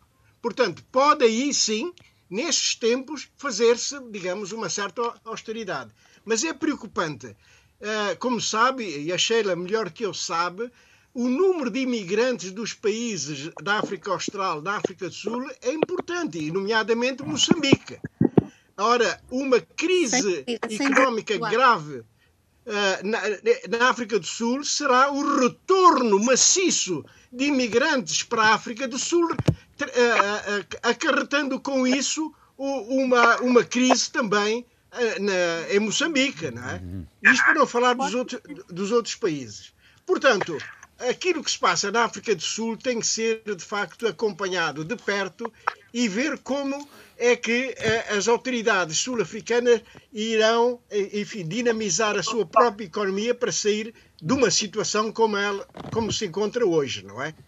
Portanto, posto a questão da, da África do Sul, volto. perante, esse, perante esse quadro, oh, oh, oh, Eduardo, perante esse quadro, os problemas da Guiné-Bissau são de menor, ah, são, de, ah, de, menor índice. Né? Importância, é, exatamente, sem dúvida nenhuma. Portanto, por acaso uh, também são, mas vamos enfim. falar. por acaso eu também acho que, que seja, mas também. Sim. Deixa-me que eu, que eu falo de uma questão. Estava a meter-me com cuidado, que... desculpa, Eduardo, desculpa. Sim. Não, pá, é sempre bem-vindo, pá. É sempre bem-vindo. Uh, Deixe-me começar pela questão da saída da Ecomib, da Guiné-Bissau. Uh, há muita gente preocupada com a, com a saída e que uh, a questão da estabilidade guineense poderá ser posta em causa. Eu não penso dessa maneira. Não penso. A Ecomib pode sair, já lá está desde 2012, são oito anos, uh, mas uh, o escrutínio sobre a realidade guineense e particularmente sobre os militares guineenses mantém-se. Se não, se não vejamos aquilo que as Nações Unidas têm dito sobre a Guiné e o, e o próprio Conselho de Segurança. Portanto, a, a, a Guiné está a ser escrutinado muito de perto, nomeadamente os militares guineenses, que não esqueçamos que estão sobre, alguns deles estão sobre sanções desde 2012, há oito anos, não é? Nomeadamente o ex-chefe de Estado-Maior-Geral das Forças Armadas da altura, o António Njai. Não, mas são, além de António, já existem vários outros militares sobre, uh, sobre sanções. Portanto, o escrutínio vai continuar, a saída da Ecomib, enfim, pode trazer alguma preocupação, mas, mas isso não significa que os militares guineenses não, não continuem agora a ser, a ser uh, escrutinado mais de perto. Não é? Uhum. Sobre essa matéria, uh, eu acho que, que, que, que é aquilo que me. Que, oh, Eduardo, e é possível fazer um juízo, enfim, um juízo uh, minimamente fundado sobre o papel que a Ecomib desempenhou, principalmente nos últimos tempos? Sim, é, é, no, no, início a Ecomib, a Ecomib criou uma estabilidade quando havia uma certa agita agitação uh, nos quartéis guineenses, não é? Uh, uh, quando se aguardava e havia inclusivamente rumores de, rumores de golpes de Estado, a Ecomib fazia as suas saídas. Contenção, não é? De, exatamente, fazia as suas saídas, fazia a, a chamada as rondas pela cidade de Bissau e, portanto, de qualquer maneira, uh, punha em sentido a qualquer veleidade por parte dos, dos do, de, de, algum putsch militar. Não é? Portanto, a verdade é que teve um papel importante, importantíssimo. Vai sair, e já começou a sair, acho que ainda existem alguns uh, alguns militares residuais uh, em, em, no Comeré, mas a verdade é que uh, as Nações Unidas, através de, de, de, do Conselho de Segurança, está a fazer um escrutínio muito de perto da realidade guineense. Tanto mais que a representante especial do secretário-geral das Nações Unidas, a, a, a, a senhora Koulibaly, está a produzir eh, regularmente os seus relatórios para, para o secretário-geral e para o, eh, para uhum. o Conselho de Segurança. Portanto, eu acho que o escrutínio está continua, uhum. continua. E, portanto, iremos ver se vai haver necessidade ou não de haver uma missão permanente das Nações Unidas na Guiné-Bissau, como acontece neste momento que estamos a falar com, com o Mali, não é? Onde está a MINUSMA. Uhum. Pronto, esperemos que não cheguemos a essa situação. Permita-me ainda que, eu peço desculpas, estou com, com a garganta um bocado seca. É, sim. Eu, eu convidava-o é, para almoçar, para bebermos alguma coisa, mas é, ainda é está muito longe. e está muito longe. Mas, mas falemos pá. então, falemos então do que discrimina, que discrimina, pá. Exato. E, e temos outra, outra questão que, que, que é preocupante e que não é só o caso da Guiné, é o problema de uma, de uma chuva, de um período de chuva anormal na Guiné-Bissau. Os arrozais, que deviam estar neste momento na plenitude da sua beleza, de, de, do seu verde bonito, dos campos e dos, dos ouriques, das bolanhas da Guiné, estão cobertos de água. Portanto, quer dizer, não se vê o arroz. E, portanto, significa que vamos ter um, um, um mau ano agrícola. Vamos ter um mau ano agrícola. Portanto, há um apodrecimento eh, do, do arroz, né? da planta do arroz. Portanto, aí vamos ter um, um sério problema. Agora vejam, agora vejam bem esta situação. Tivemos um mau ano uh, do, com o caju, pelo menos a sua campanha. A campanha não correu bem. Agora estamos a, a aguardar uma boa produção do amendoim e do arroz, que são duas grandes colheitas guineenses. Uh, com, este, com estas chuvas uh, intensas que têm caído e têm inundado os campos agrícolas, a campanha agrícola está, de certa forma, comprometida. E, e a confirmar-se, estaríamos numa situação extremamente grave para, para a Guiné-Bissau. Nós que somos importadores líquidos uh, de bens alimentares, nomeadamente do arroz, do arroz, uh, este ano teríamos que aumentar, digamos, a saída de, de, de divisas para a importação de, desse cereal que é a base do, da alimentação dos guineenses. Portanto, a situação é, agrícola é preocupante e esperemos de que uh, o, o São Pedro nos dê alguma, alguma pausa para que os, os terrenos possam, possam absorver a, a, água em excesso que caiu. Hum. Mas permita-me só que eu diga mais uma coisa sobre a, a, as chuvas na Guiné-Bissau. A capacidade de absorção dos solos na Guiné-Bissau tem estado a diminuir porque as águas marítimas, as águas do mar, estão a subir. E, portanto, a capacidade de absorção que antigamente existia, isto é, havia uma grande chuvada de uma hora, duas horas, e rapidamente escoava-se a água e ficava os solos secos, agora não acontece. Portanto, está muita Guiné, água acumulada, é? Muita água acumulada e com a subida da, do nível do mar, não é? Já há várias zonas uh, de, de, de uriques, portanto, da uhum. Urisícola da Guiné, uh, que estão uh, salinizadas, salinizadas, não é? Salinizadas uhum. e, portanto, fora do, do, do, do fora da, do âmbito da, da, Olha, essas preocupações na Guiné não são as preocupações em, em Cabo Verde. Estão toda a gente feliz não. com aquelas chuvadas que estão a ocorrer, não é? Até, os, até o Zé Maria Neves é, manifestou a sua satisfação. Hã?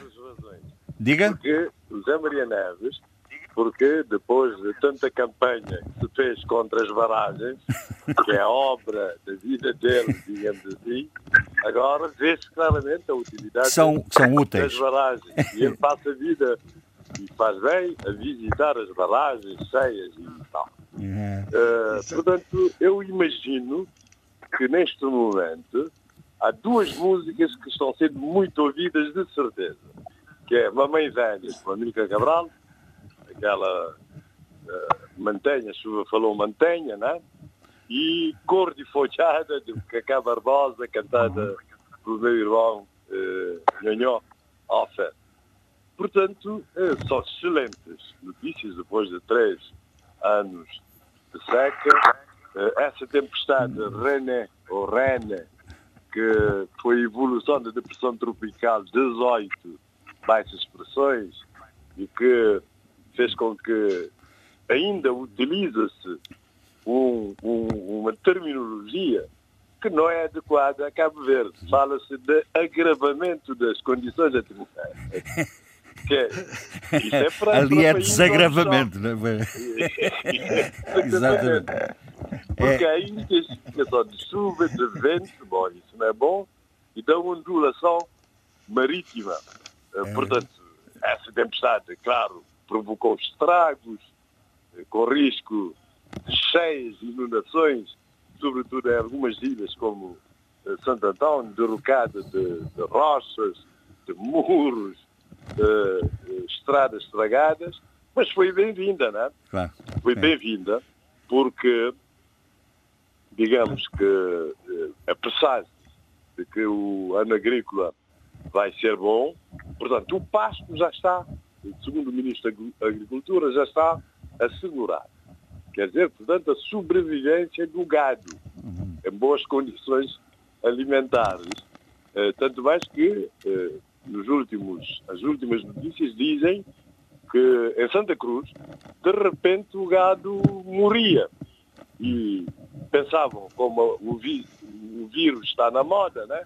que fosse algum vírus mas afinal é por má alimentação, é? falta de vitaminas. Portanto, essa questão Muito fica bem. Resolvida. Sim, senhor. Depois... Voltemos ao Eduardo. Uh, okay, voltemos okay. ao Eduardo. Gonçalves. Diga. Gonçalves. Diga, diga, Abelio. Deixa-me só fazer aqui uma, um esclarecimento muito rapidamente ao Zé Luís, já que vem na sequência daquela. Já daquela foi ler a Constituição, já foi ler a Constituição. Sim. Já Diga lá. aqui a Constituição à frente, artigo o número 117, demissão do governo. O número um são, de facto, aquelas condições normais para admissão uh, do governo em sim presencialismo do pendor uh, parlamentar. Ou seja, implica a admissão do governo, início de nova legislatura, aceitação pelo Presidente da República de pedido de demissão, a morte ou impossibilidade física duradoura do Primeiro-Ministro, rejeição do programa de governo, a não aprovação de uma moção de confiança, aprovação de uma moção de censura por maior, maioria absoluta de deputados em efetividade de funções. Pronto, isto é assim. Isso é o número um. O número dois, aqui é que vem os amplos poderes ainda discricionários do, da Presidência da República na nossa Constituição. Diga-se passagem que eu sou contra estes poderes demasiado discricionários, portanto, por princípio eh, e valor.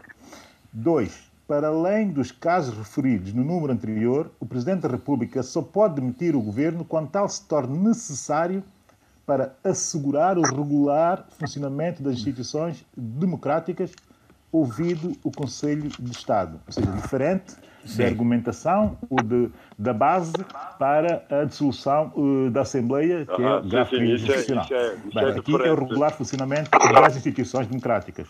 E não é preciso, portanto, o parecer vinculativo favorável do Conselho de Estado. É isso. Não, ouvido, basta ouvir, basta ouvir o Conselho, o Conselho de Estado. Ah, tá bem, Muito bem. Está, bem. Está, está, está, esclarecido, está esclarecido. Vamos voltar ao Eduardo, porque o Eduardo não se pronunciou sobre a questão do, do, do da, sobre a questão do, do acórdão do Supremo e as reações que ela, que, que ela teve. Aliás, uh, uh, o próprio o Domingo Simões Pereira, numa, numa entrevista que deu à Deutsche Welle, uh, é muito claro nesse momento. Está terminado o contencioso, porque, como bom democrata, segundo as palavras do Domingo Simões Pereira, aceita, portanto, o acórdão da, do Supremo Tribunal de Justiça sobre, sobre o contencioso. Não é? Embora uh, o Domingos Simões Pereira lamente profundamente que esse órgão da soberania, depois de ter prometido tanto, tenha negado a justiça e a verdade eleitoral ao povo guineense. Portanto, estas são as palavras do Domingos Simões Pereira. E, de facto, a posição atual da, do Supremo Tribunal de Justiça contrasta vivamente com aquilo que, que foi as posições iniciais. Uh, Vá-se lá saber porquê. Zé Luís, já vamos aí. Uh, Vá-se lá saber porquê, mas na Guiné atualmente tudo é possível. Tudo é possível, não é? E portanto, aquilo que, uh, que no passado uh, aparentava eh, enfim, uma posição, pelo menos aparentemente, a posição do Supremo Tribunal era completamente diferente daquela que agora uh, teve lugar. É? E, portanto, é, é, preocupante aquilo que se passa na Guiné. Aquilo que se passa na Guiné é preocupante. Não, é? não digo mais porque não tenho bases para dizer porque é que houve uma alteração Uh, ao nível dos juízes do Supremo Tribunal de Justiça. É? Muito bem. Deixo é, isto à consideração. À consideração dos, dos nossos ouvintes. É? José Luís, queria dizer alguma coisa? Sim, sim, sim. Eu, eu queria dizer o seguinte. Uh, portanto, uh, o, o, Supremo invocou agora o princípio da aquisição sucessiva dos atos, embora em vez da palavra uh, sucessiva dos atos utilizam outro termo, que não me lembro neste momento, mas significa a mesma coisa. Quer dizer que, que quando não... Não, não é aquisição, é o aproveitamento dos atos. É, sim, sim. É, é, o conceito que, que eles usam. Sim, sim. Uhum. Uh, uh, mas o conceito eleitoral que eu conheço é... É aquisição sucessiva, sim. Bom, pronto. De qualquer maneira, significa, que significa no essencial isso. Se não se fizer reclamação, uh, nas vezes de votos, não pode, eh, não pode haver contencioso para, para, para os tribunais. E, portanto, é isso. E os atos consolidam-se. E eu lembro perfeitamente que, quando soube que, eh, na altura, não tinha havido reclamação, achava que a questão estava, de facto, encerrada. Quer dizer, que nesse caso, foi o que aconteceu, por exemplo, Resolvida. com Carlos Veiga, com Carlos Veiga, eh, quando perdeu as primeiras eleições presidenciais. Portanto, eh, rejeita-se liminarmente o recurso contencioso. Uhum. Mas, entretanto, eh, houve novos factos. Quer dizer, porque houve factos, fraude, inexistência de datas, e, e eu concordo com, com o Domingos Simões Pereira quando diz como é que se sabe que não houve reclamação se não há atas.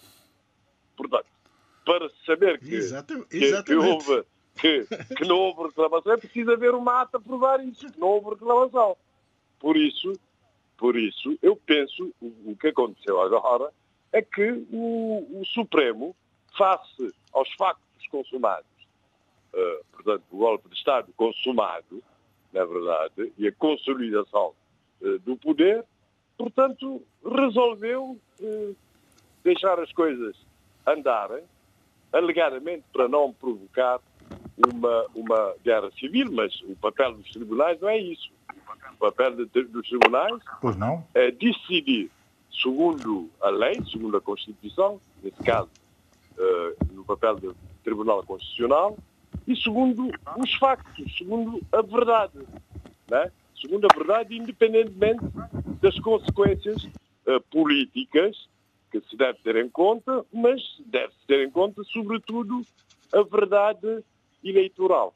Mas pronto, uh, decidiu. Ou seja, decidiu, está encerrado, está encerrado o ciclo do contencioso, uh, do contencioso, mas não está encerrada a polémica política, não? A, a polémica política, sobretudo a questão e jurídica. da fraude e jurídica, e, mas e jurídica porque já não temos muito tempo para intervir, não, Jorge Gonçalves. Recusou-se recusou-se a cumprir as decisões antes do, do Tribunal Constitucional claro. para, para a recontagem, eh, para a verificação das atas, a recontagem dos votos e tal, e sobretudo um artigo que saiu em Portugal a falar, portanto, de manigâncias e, Hum, e manipulações eletrónicas do voto, o que eu acho estranho também e que aquele artigo não teve mais sequência, não é? Sim, senhor. Vamos ao, vamos ao, ao Adolfo, vamos ao Adolfo, Não. porque Sim. eu sei que o Adolfo... Diga, Eduardo, quer dizer mais alguma Não, coisa mais não, rapidamente? sim, Não, exatamente. O- a questão da, da- da- de se houve ou não houve manipulação e a posição do Supremo Tribunal. Na entrevista que Domingos Simões Pereira deu ao Deutsche Welle, é muito claro nessa matéria.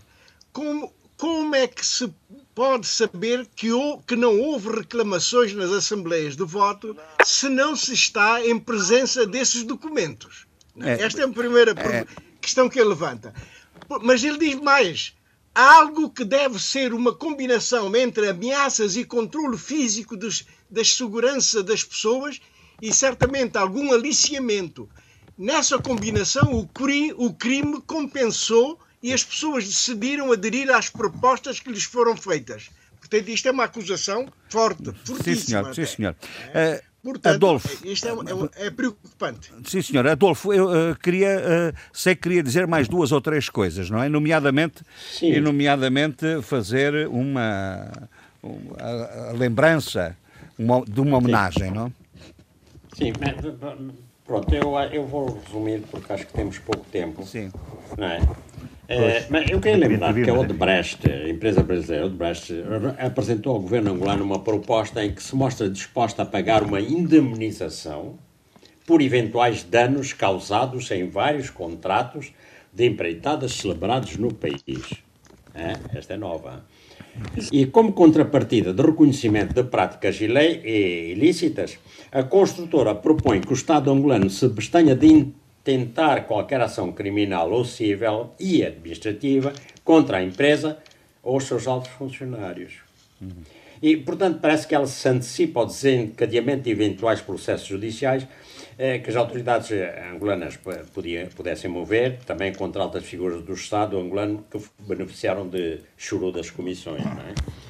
Eh, mas o caso está entregue à Procuradoria-Geral da República, que tem de fazer um levantamento exaustivo das perdas causadas.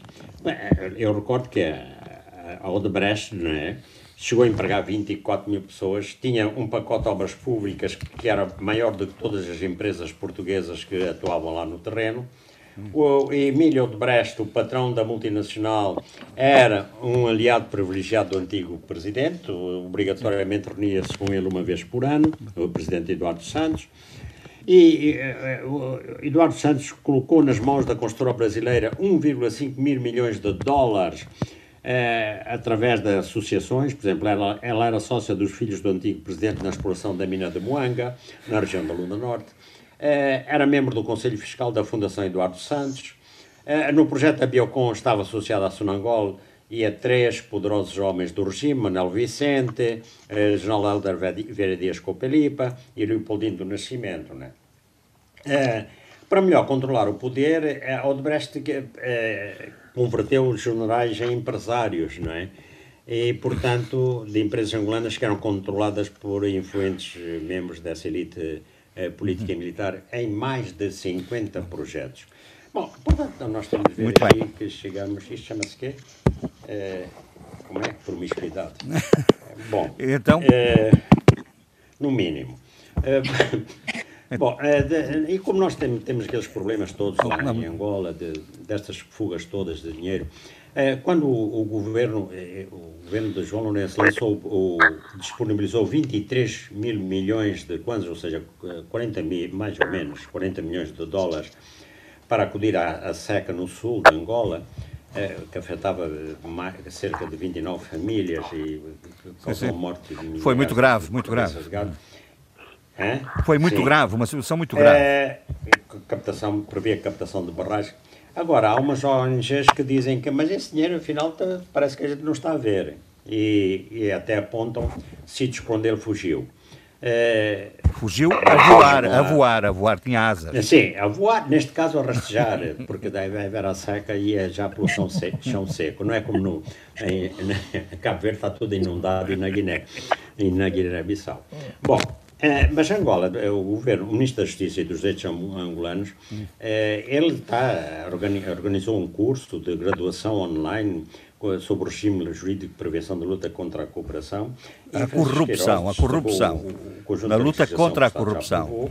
E, e, pede ajuda de, de digamos, de, de assessores eh, estrangeiros para a, a formação na luta contra a uh, contra a repressão. A Agora, corrupção. É, Você hoje não acerta na corrupção, caramba. Oh, oh, oh, diga, diga. Na luta contra a corrupção. Eu disse o quê? Então? Disse outra coisa, não interessa. Está, está esclarecido. Não. É, é, quer dizer, hoje fico já tão baralhado com tanta corrupção que já nem sei onde é que é, é de situar Adolfo, vai fazer a homenagem? É rápido. Ah, que eu quero só lembrar uma coisa e vocês vão porquê. Porque, é, há um ano, em 9 de setembro de 2019, 19, faleceu o Tomás Medeiros, que era o intelectual santomense, poeta, ensaísta e romancista que se deu à luta contra a dominação colonial. E ele embrenhou-se na causa nacionalista das colónias portuguesas através da sua atividade na Casa dos Estudantes de Império em Lisboa, integrou a luta pela independência de Angola durante algum tempo nas fileiras do MPLA, foi um dos fundadores do MLCP, MLSTP, o Movimento Nacionalista São Tomé e Príncipe, foi um dos membros ativos da, ONC, da CONCP, que era a organização, que era a expressão diplomática coletiva do PGC, do MLSTP, STP, do MPLA e da Frelimo.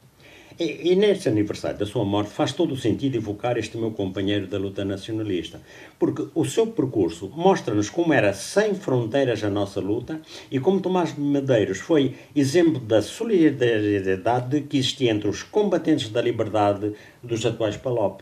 É, é, nós éramos todos, é, de todos os países em luta. Uhum. E essa solidariedade foi-se esfumando depois da independência. Muito bem. É, tem... Obrigado, Muito obrigado. Olha, obrigado. Nós ainda temos cinco minutos. Temos cinco minutos antes de passarmos para as recomendações. Eh, a Sheila quer, tem alguma referência que queira uh, para encerrar a sua, as suas notas? Sheila, parece que não temos. Eu gostava ah. só de encerrar. Sim, sim, consigo agora, sim, faz favor. Gostava de encerrar com a questão do que se está a passar no centro de refugiados em Mória, numa ilha grega de Lesbos, mas eu acho que isto é uma reflexão que mereceria um debate entre nós todos, mas deixar este, esta minha posição da vergonha que, que nós deveríamos estar a sentir hoje na Europa perante o que sucedeu esta semana. Uh, há pouco ouvindo o, o contentamento do Luís Alfredo Almada em, em, Cabo Verde ouvindo uh, alguma tristeza e alguma angústia relativamente ao mesmo elemento líquido que é a chuva na Guiné-Bissau, uh, queria só terminar esta minha parte relacionada com Moçambique, que uh, as previsões elaboradas e divulgadas pelo Institute for Economics and Peace da Austrália uh, vê Moçambique como o segundo país a nível mundial com maior exposições a choques Exatamente, muito importante isso. Pelo menos até 2050. Enquanto eu lia isto e analisando a forma como eles elaboraram e as várias previsões, também não só relativamente aos, aos chamados choques ambientais, ecológicos, eu pensei, uh, quer dizer, estamos ainda a lidar com, com a tragédia do, do ciclone Idai e Knef, uh, mais cinco choques ambientais até 2050, esperemos e espero que Moçambique tenha, tenha as pessoas uh, relacionadas com estas situações e com estes assuntos estejam a ler isto e, e, e que, que, pensem e refletem muito e reflitam muito bem, porque os ciclones não foram propriamente uh, doces nem meigos com uh, toda uh, a humanidade existente em Moçambique. Oh, é? Sheila, já agora dê as suas recomendações para, para nos Relativamente às minhas recomendações, uh, este é um mês muito feliz e, e, setembro e outubro são para mim meses muito interessantes a nível das publicações, porque também estavam para ser publicações feitas ao longo do ano e, portanto, juntaram-se agora quase todas neste momento de outono. É verdade, pá. Livro, o que para Estão mim é rumbo. Desculpa? Ah, continua, continua. Era uma... Uh, para mim é bom porque eu e o Adolfo estamos a fazer antes e, portanto, eu tenho sempre a minha wishing list entregue na minha livraria e, portanto, tenho sempre um rol de livros que eu deixo à minha espera. Uh, vou Ele é um rumbo a carteira, pá. Bom, meus caros, atenção ao tempo. Um rumbo, pá. Atenção, está a passar o tempo. Vou salientar Caroline, Caroline Criado Pérez com o livro uh, Mulheres Invisíveis, que é uma reflexão que tem sido muito premiada sobre uh, o preconceito de género no mundo. Uh, e que, que, me parece um livro muito interessante e que vale a pena ler. E também de Helena Ferrante, é outro livro que vou comprar, hum. isto é, que vou colocar na minha wishing list, A Vida Mentirosa dos Adultos, os dois livros uh, publicados numa editora pela qual eu tenho uma grande estima, que é A Relógio d'Água. Muito bem. Uh, Zé Luís, tem alguma recomendação? Eu, eu recomendo vivamente a chuva, que chova sem parar e que pode molhar a vontade dos meus amores. Uh, isso lembrando a interpretação de Miriam Makeba, que eu estava a ouvir há dias. Sim. Dessa música Chove Chuva. Chove Chuva. Em português, é? Muito bem. Do, é... Jorge Ben Júnior. Adolfo, quer sugerir alguma Sim. coisa? Eu só queria eh, dizer que uh, vai haver um seminário conjunto via web entre o International Security and Development Center e a Angola Research Network em 17 de setembro de 2020, às 15h30 de Luanda, Lisboa e Londres. Uh, e, portanto, o moderador será de Filipe Delfim de Santos, da Universidade Nova e da ARN. Um senhor chamado John Spall de Birmingham eh, vai fazer uma conferência em inglês, eu traduzi para vocês não ficarem castigados com o meu inglês. Chama-se As Aspirações dos Jovens e os Projetos de Vida Interrompida, os Jovens das Fábricas Tornados Veteranos. Tem comunicações de Francisco Ramos Cruz do Isqueté e Iul, A Juventude Angolana e as Religiões. Tem de Rui Blanes, da Universidade de Gotemburgo, e Hitler, lá, Hitler Samassuco, da Universidade de Agostinho Neto, a juventude pelas autarquias, intervenções, lutas locais, mobilização nacional, o ativismo dos jovens angolanos no pós-15 mais 2. Depois tem Vasco Martins, do SES de Coimbra, Memória, Moralidade e Imaginários Políticos, o Estado e a Juventude Angolana. Pronto. Sim, senhor. Queria, é, Eduardo, agora é a sua vez. Pois, eu tenho o, um livro de Jorge Querido, um, um, grande um engenheiro, mas que, um grande intelectual cabo-verdiano, e que escreveu um livro que eu considero eh, e recomendo vivamente se se quiser conhecer um pouco da história de Cabo Verde uh, e, da, e, da, e, da, e, e das, das, perspectivas que existem para esse mesmo arquipélago uh, tão querido do, do, do, do, do Jorge Querido. Chama-se o livro Um Olhar, um demorado olhar sobre Cabo Verde o país, a sua gênese, seu percurso, suas certezas e ambiguidades. É da Chiado Editora. Sim, senhor. Uh, e por fim, e por fim, o, uh, o Abílio, não é? Abílio, que sugestões é que traz? Sim, uh, dois livros, dois livros, dois autores são tomenses, muito rapidamente. Isto tem mesmo que ser rápido. Dois políticos também, não é? Enfim, personalidades sociais. Uh, o Agostinho Fernandes lançou uh, o seu livro, Os 12 Ds do Sucesso, da Chiada Editora também, na semana passada aqui em Lisboa. Uh, eu não li e vou comprar o livro para ler com todo o gosto e tive pena de não estar presente na apresentação. Muito bem. Enfim, Outro. Maria das Neves, doutora Maria das Neves, São Tomé e Príncipe como gateway regional, estratégia para um desenvolvimento sustentável, vai ser lançado no auditório Oscar Soares Barata no dia 16 de setembro, às 16 horas aqui em Lisboa, no ISC SP. No ISC. Uh, quero muito ler esse livro e depois, sim, e depois eh, fazer a minha homenagem, eh, naturalmente, ao Carlos Buriti. Eh, uma espécie de, de, de, de, rei do Semba, eu diria assim, aqui com Paulo Flores, eh, que é, eh, digamos que uma espécie também de eh, sucessor, se quisermos, do Carlos Buriti na elaboração e na complexificação eh, mas também eh, a manter o lado popular eh, do Semba. E é com essa homenagem musical. no é. poema do Semba. É, é com essa homenagem. Muito bem. Obrigado. É com essa homenagem musical que vamos deixar-vos. Voltaremos na próxima semana.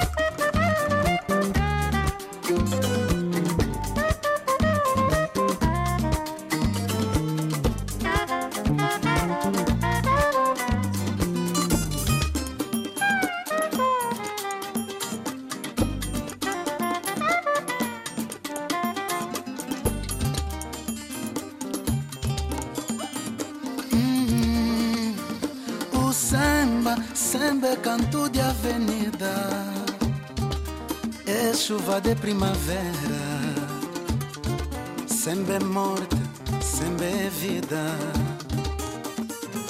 Hum, hum. O samba sempre é meu choro dolente, olhar nossa vida de frente, sempre é suor, sempre é gente. O canto do samba, o canto do samba é nobre, canto do samba é rico, o canto do samba é pobre, o canto do samba é rico, o canto do samba é pobre. Debate africano. Cinco vozes, cinco países. A análise dos principais assuntos da semana na IRDP África.